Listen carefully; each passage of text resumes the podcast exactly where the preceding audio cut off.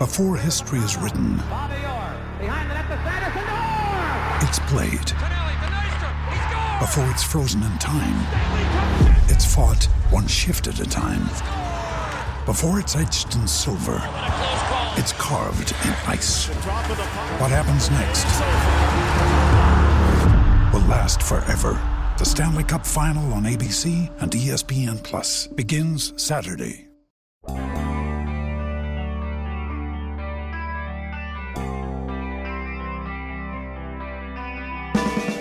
Pirates have played 21 games.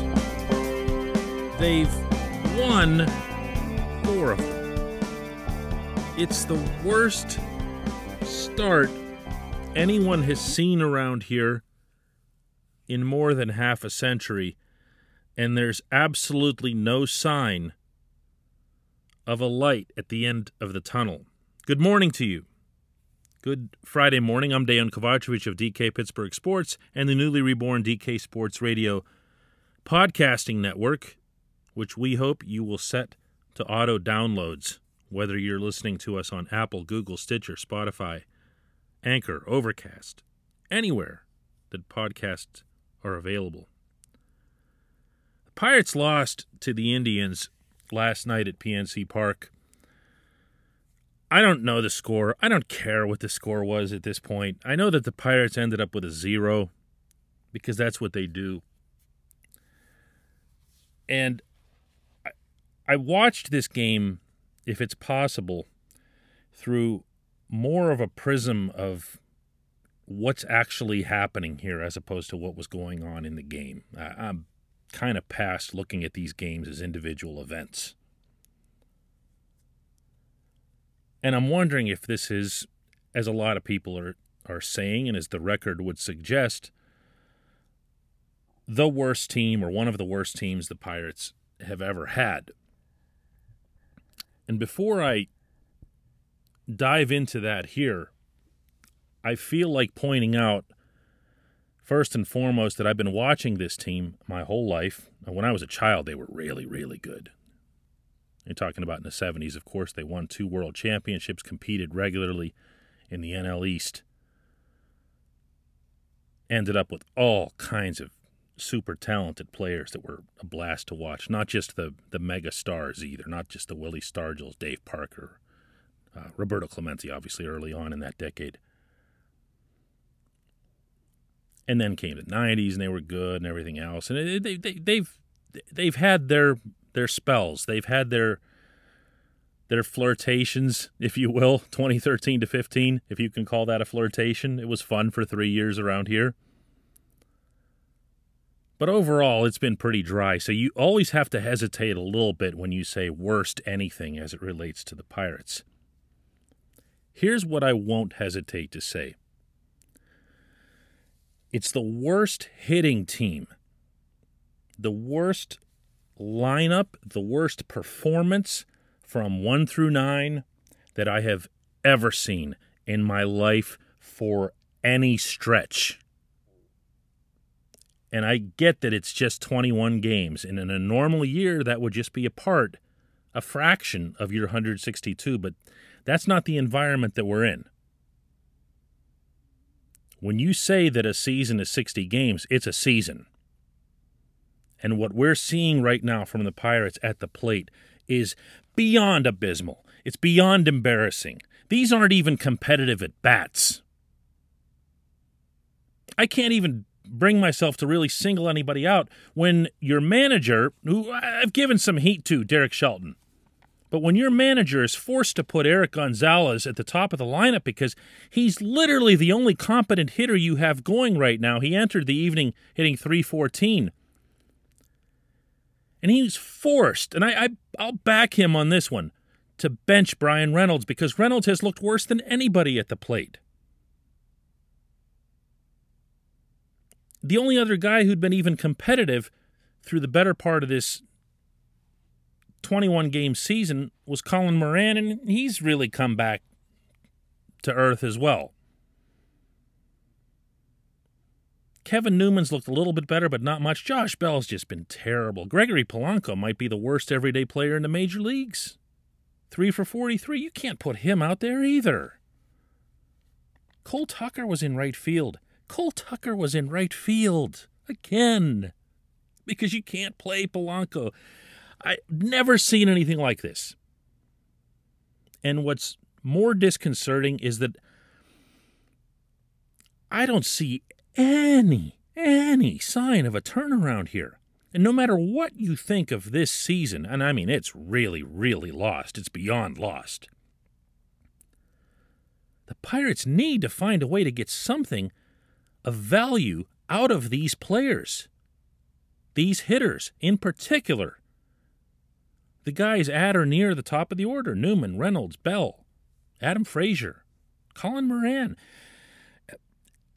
If for no other reason than that Ben Cherington might be able to move somebody, whether it's in a trade or to have assets moving forward for the franchise, but to have everybody just get in the same car and drive over the same cliff at the same time is I've never seen anything like it.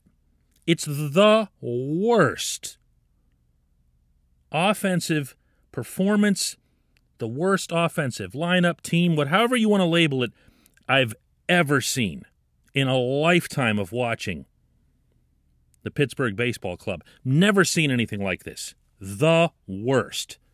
Here, however, is where I'll hedge on the broader comment about the worst team of all.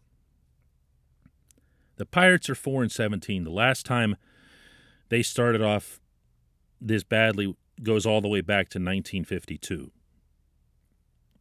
So the easy thing is to say, well, yeah, of course, this is the worst team since then. Arguably even worse. I mean, that team at least had a young Ralph Kiner, and there was stuff to watch. Kiner, I guess, from what I've heard or read, it was pretty much just him. And this team doesn't even have that. There's there's not that one player that you're watching where you go, man, this is really fun. You know, at least at least we got this guy.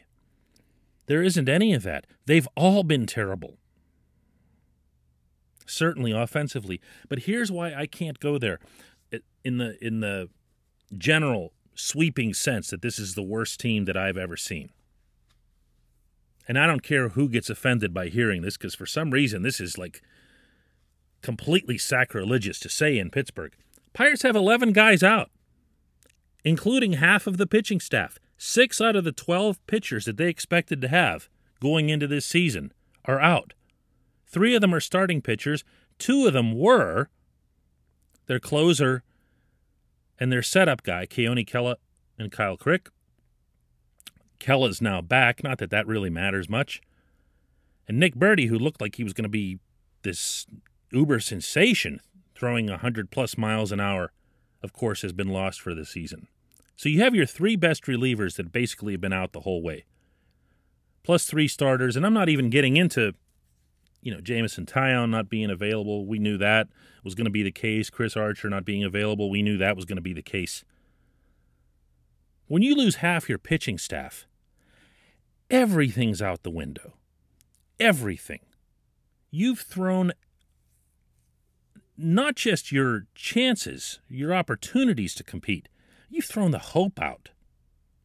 And that sucks the life out of you. It's not just fans that get dispirited by that, it's the players. Am I making an excuse for the hitters to be this bad? Wow, no. I'm just trying to be realistic about everything that's happened here. These guys were all gung ho, for real. Not fake, not phony, not forced, not manufactured. They were together, they were committed, they were pumped, they were sticking by each other. They thought they were going to come into this season and shock everybody and everything else. I listened to these guys. I listened to them on the record when we were in Bradenton, and I was able to still talk to them off the record. I heard them. I heard the passion with which they were speaking. I believed them, meaning in their passion. And then when I looked back to 2019 and I saw the performance that they had, pretty much that same group through 90 games, I thought, let's see. Let's just see what they can do. Obviously, no one was expecting anything. I wasn't expecting anything, but you you stay open-minded to it. And then they enter the season and they have literally no pitchers. And they know that. They see that. They watched the guys who were coming in. They saw Miguel Del Pozo pitch to whatever that was, four or five batters in a row that night, and basically just hand away a game that they were winning by four runs. It crushes you. You got nothing left. You know every day that you walk out there that you don't have anywhere near as much of a chance as the other guys, and it beats you up. And no one likes being a loser and everything else. So it, it is going to affect the team. But are they the worst team I've seen overall? Are they the worst team I've covered? My answer to both of those is no. No, because I can't say that about a team that's missing 11 guys, including half the pitching staff. I can't say that with a straight face. I covered every day, home and road, the 2010 team that lost 105 games. They really didn't have injuries slowing them down. And they even had a young Andrew McCutchen, a young Neil Walker, guys that were kind of coming along that maybe gave you a little bit of hope. But they got their brains beat in every night, every day, again and again. And this was with healthy guys and a lot of very bad baseball players. And they were not just bad offensively and pitching wise, they were bad for the most part, other than the two middle infielders. They were bad defensively. They were really, really tough to watch. And they lost those 105 games on merit. I would look to a situation like that way more than I would to one like this, where these guys opened up missing half their team. I, I can't take that and just label this team with some broad brush that this is the worst thing I've ever seen. If you want to throw injuries out and pretend that they're not part of sports, first off, that's a really weird discussion to have. But second, go ahead. In that case, sure, it's easy. It's the easiest, laziest possible thing you can do is to say this is the worst team you've ever seen. Of course it is. Of course it is. Look at the record. Look at the performance. But to not mention the injuries at all, which most people don't do, it's almost like they're they're afraid somebody's going to come and bite them over it or take away their their Pittsburgh fan card or their I hate Bob Nutting card or something. It's okay to acknowledge it. It's okay to just say it. But no one wants to do that. No one wants to be real about this. As close as I can come to trying to be real here. This season's been blown to bits already. Let's see some people start hitting. Let's see Josh Bell start hitting. Let's see Bryan Reynolds wake up and get rid of whatever this sophomore garbage is that he has going on. Let's see Kevin Newman continue to improve. Let's see Adam Frazier up his trade value because he's not going to be part of the future here. He's just not. Let's see somebody say, hey, here's a gold glove finalist who's at least gotten on this roll for Pittsburgh here, which obviously he hasn't. I'm just being fictitious. And maybe move him in 10 or 11 days at the deadline. Colin Moran, same thing. I don't blame the Pirates, unlike a, a lot of other people that I'm hearing from, for not bringing up the kids right away if you're Ben Cherington, you want these veterans to get onto some kind of role here so in his perfect world, he can trade them. He can move them out of here. That's when you bring your kids up. So let's see it. That's what would be best for the Pirates. Not so much now, but definitely for the future. Wow, what else can we talk about today? How about not baseball when I come back?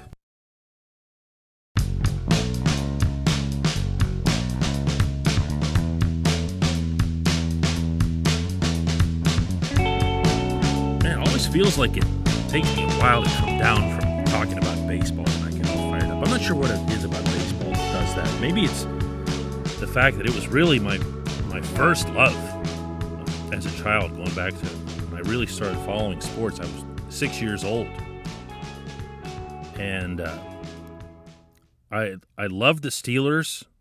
It was impossible not to in the '70s,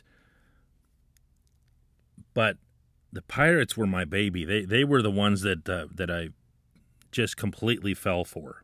uh, as individual players, as a, as a fan growing up.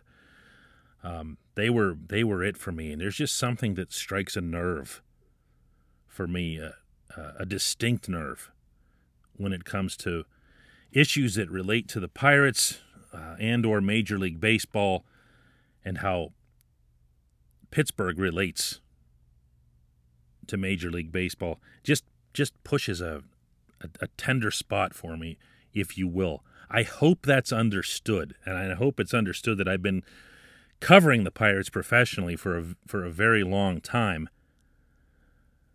Uh, but I'm also human, and and I'm I, I try not to ever bury that humanity in terms of any team or player or coach that I cover. Uh, I think you always want to keep that somewhere close to the surface. I think it's a healthy place to have it. Once you once you get a little too cold and, and too stoic and too stiff about everything, uh, it's going to impact your coverage and your ability to relate to your readers, to fans, to the public, to the things that they value, that interest them. Baseball just always had that that kind of impact on me. And this is a this is a weird time. It, it's a weird scenario in which to be making any kind of pronouncements sweeping or otherwise. So it's why i get a little bit cringy when i hear this is the worst pirates team ever. And it's a strange year. Everybody came back from four and a half months of nothing. There was no spring training. And the Pirates come back from it as damaged from it as anybody with all of the injuries, season ending injuries, too, not little stuff, big stuff. Not to mention the couple of handful of, I should say, coronavirus cases that they had to deal with through camp that threw at least a couple of pretty important players, or theoretically important players, one of them being Gregory Polanco, totally out of whack. Not that that's still an excuse for him. When you're 43 at bats in, you need to be hitting something. It's just all it's all different, and and I I feel the same way to an extent about the Penguins. Like I've heard people bringing up that them losing to Montreal was the worst playoff loss they've ever had and trying to compare it to other pl- you can't. You can't compare anything that's happening in 2020 to any other part of our lives. I'm sorry. That's not making an excuse. It's just giving fair context. The penguins went down to a montreal team that for whatever reason showed up fired up and ready to go is that an indictment of the Penguins that they didn't match that? Absolutely. Jim Rutherford, Mike Sullivan, everybody has every reason to be upset and disappointed with the leadership group, with the supporting cast, with everybody that was involved with the Penguins' lack of sizzle, if you will, through those four games. But it's also a weird circumstance. Montreal comes in as the 24th seed without a care in the world. Some of them you'll recall if you were really paying close attention to this before the these Stanley Cup playoffs started, which teams were getting together early or sooner for these camps to try to get more cohesive. The Penguins were awesome at this. Everybody showed up in Cranberry early. They were all whooping it up and energetic and the Canadiens were like, whatever, la di da. They showed up. Carey Price, a lot of people up there were speculating he wasn't even going to come he was going to be one of the opt outs. They eventually finally got a few guys together at Bell Center and then they started getting a group together. So the whole thing is weird. And then Montreal shows up in game one and you could tell right away whoa, they look serious. Either that or they look like they're just having more fun. Which is it? The team that was the 24th seed that came in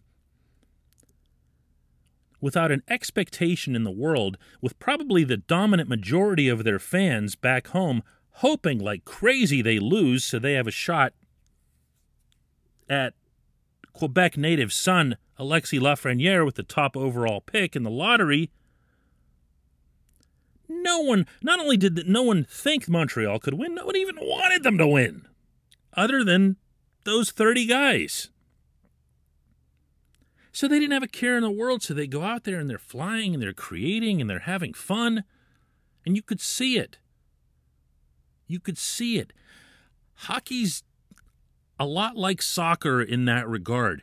You can see a team's personality in its motion. You don't just have to watch whether or not they're smiling on the bench. You can watch the confidence with which they're making certain plays. You can see the the ambition level of some of the passes that they make. I saw that in the Canadiens and remarked on it right here on this show at the time that it was happening. Even after game 2, which the Penguins won. I was insisting that there was something that the Canadiens doing that looked like nothing was going to bother them. They had no pressure. They had no pressure. So they beat Pittsburgh. And everything after that is still found gold.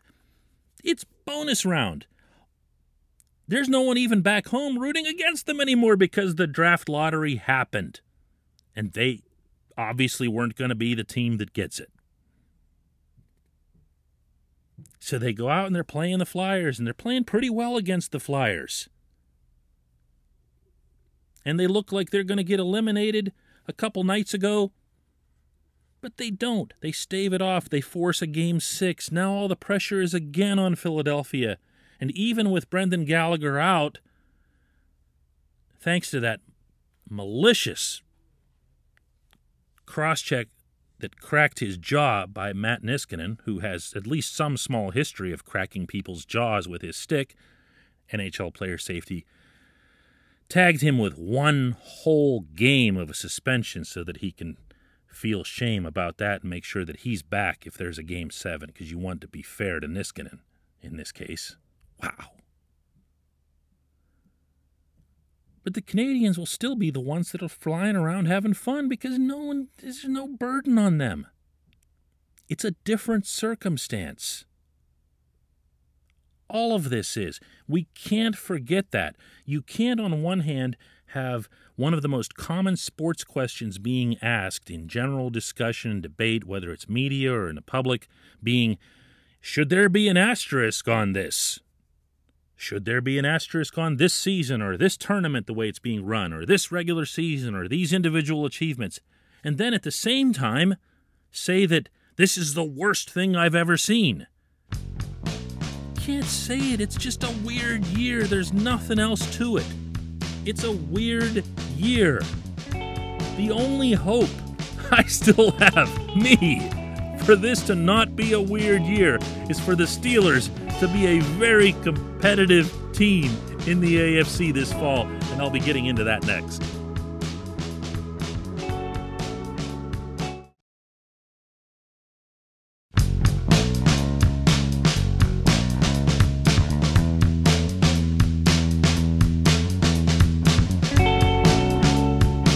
As I'm telling you things that fairly confident you don't want to hear today, which, by the way, is a great way of keeping listeners engaged. I'm told. hey, what the heck, right? It's free. As long as I'm on that kind of roll, here's something else to think about. It's highly plausible that both James Conner and Juju Smith Schuster will return to Pro Bowl form in 2020. And I'm not sure why we're all tiptoeing around that subject. This segment of Daily Shot is always brought to you by our friends at the Greater Pittsburgh Community Food Bank. During normal times, one in seven people in our region are food insecure, including one in five children. Not knowing where a next meal is coming from can be scary, and now with the pandemic, the need for food is that much greater.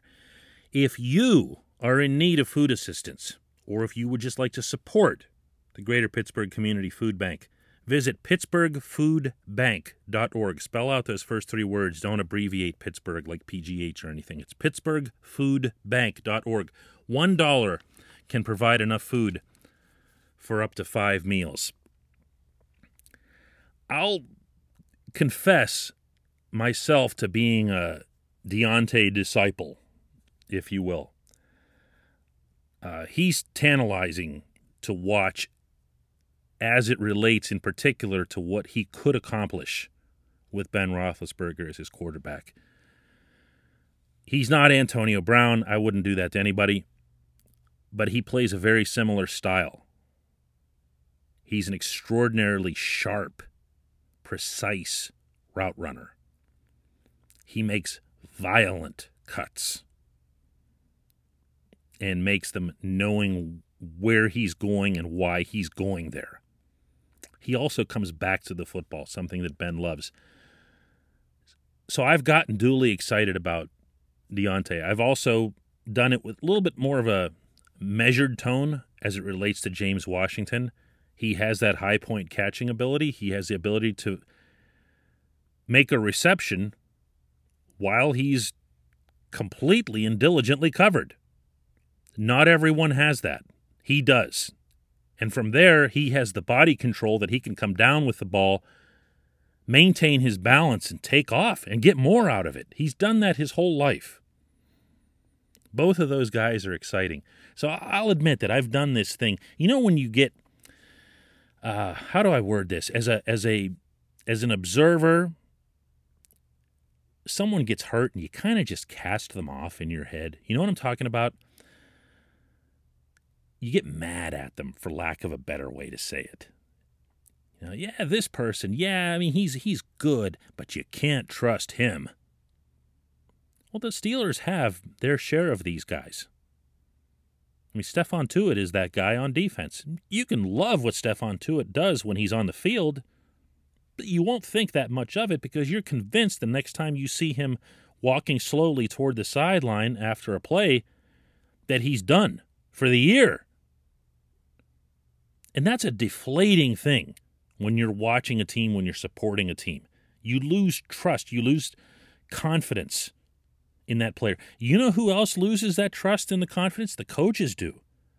As much as coaches bristle anytime you bring up, as a reporter, somebody being injury prone, they hate that almost as much as the athletes. They find it unfair. Well, you know, James actually had several different injuries, and they were not uh, soft tissue injuries. They were somebody running into his leg or something that he couldn't control. You don't care. You just know that they're not out there. So you, you kind of lose some of that belief in those guys, and coaches do too. Mike Tomlin, for as little as he generally likes to reveal at his press gatherings, will speak about these things openly. He has no problem saying it. You you've heard it from him yourself. How valuable participation is and how much we value availability and certain ways he words it like that. And they address these things.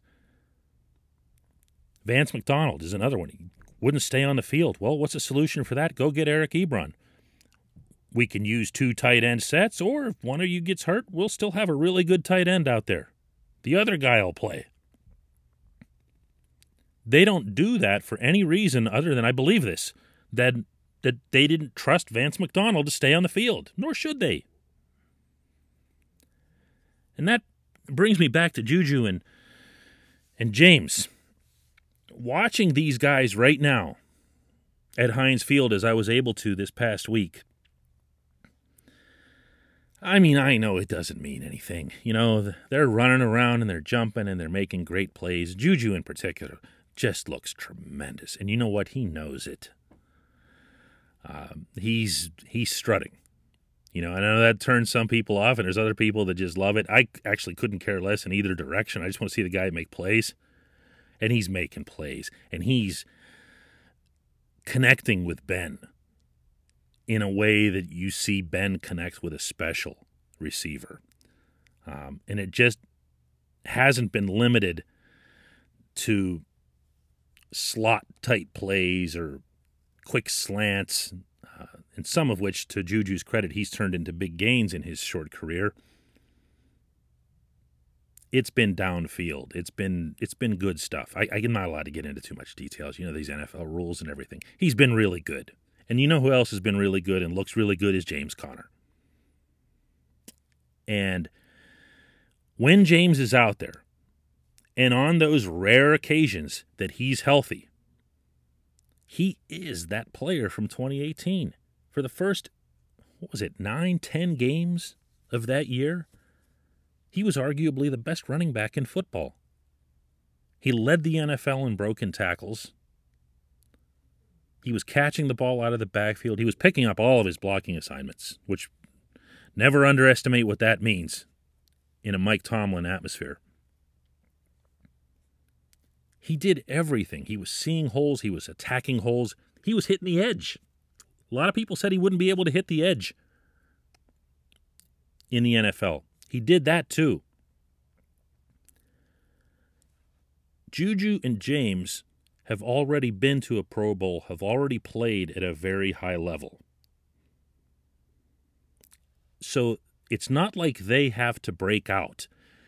What Diontae and James Washington are going to be tasked with is a lot more demanding in my eyes. They they have to they have to break through to a level that neither of them has hit. As much as you want to say about Diontae's okay season that he had in 2019, it was just an okay season overall. You know, he showed a lot of really bright signs, especially later on in the year, especially that game against the Jets. But he's hardly through the ceiling that's currently over his head, and the same goes for Washington. For Juju and James Conner, all they got to do, all they got to do is something they've already done. So when I talk about the hope that I have for this offense and why I say that it's not just about Ben Roethlisberger, it isn't. Look, Ben's the key. Ben's the key to every guy I just mentioned and, and more. But if these two guys in particular, both of whom it should never go without mention, are heading into a contract year, meaning they can both be free agents after this season, and no matter how wholesome you ever happen to think somebody is in sports, the number of athletes who are unaware and unmotivated by performing in a contract year is exactly zero. That's going to make an impact. Those two guys, if they can, uh, particularly in James Conner's case, stay on the field, you're talking about the offense improving by leaps and bounds. You really are. It's going to be exponential. And man, am I looking forward to that. Can we just have some football so I can stop being angry about all these other things? Uh, listen, thank you so much for listening to this show uh, all week. I just I just want to end with this. I've had an awful lot of fun doing these podcasts, way more than I'd anticipated doing when we made a business decision that we were going to be uh, offering these. It's been great to hear from people who listen to this every day. Uh, part of their commute. That means a lot to me. Uh, it, it means a lot to all of us. We got some pretty encouraging numbers in the past week as far as our listenership, how much it's growing, how much people stay through to the end of the show, which you can actually track how long they listen to the show. Don't worry, we're not spying on you here. It's, it's really general stuff, but it's, it's fun to hear. It's very rewarding. And thank you so much. Let's do it again Monday your front door, your car, your gym locker, your gun. Safety is a habit. Learn more about how to keep guns safe and secure. Visit projectchildsafe.org.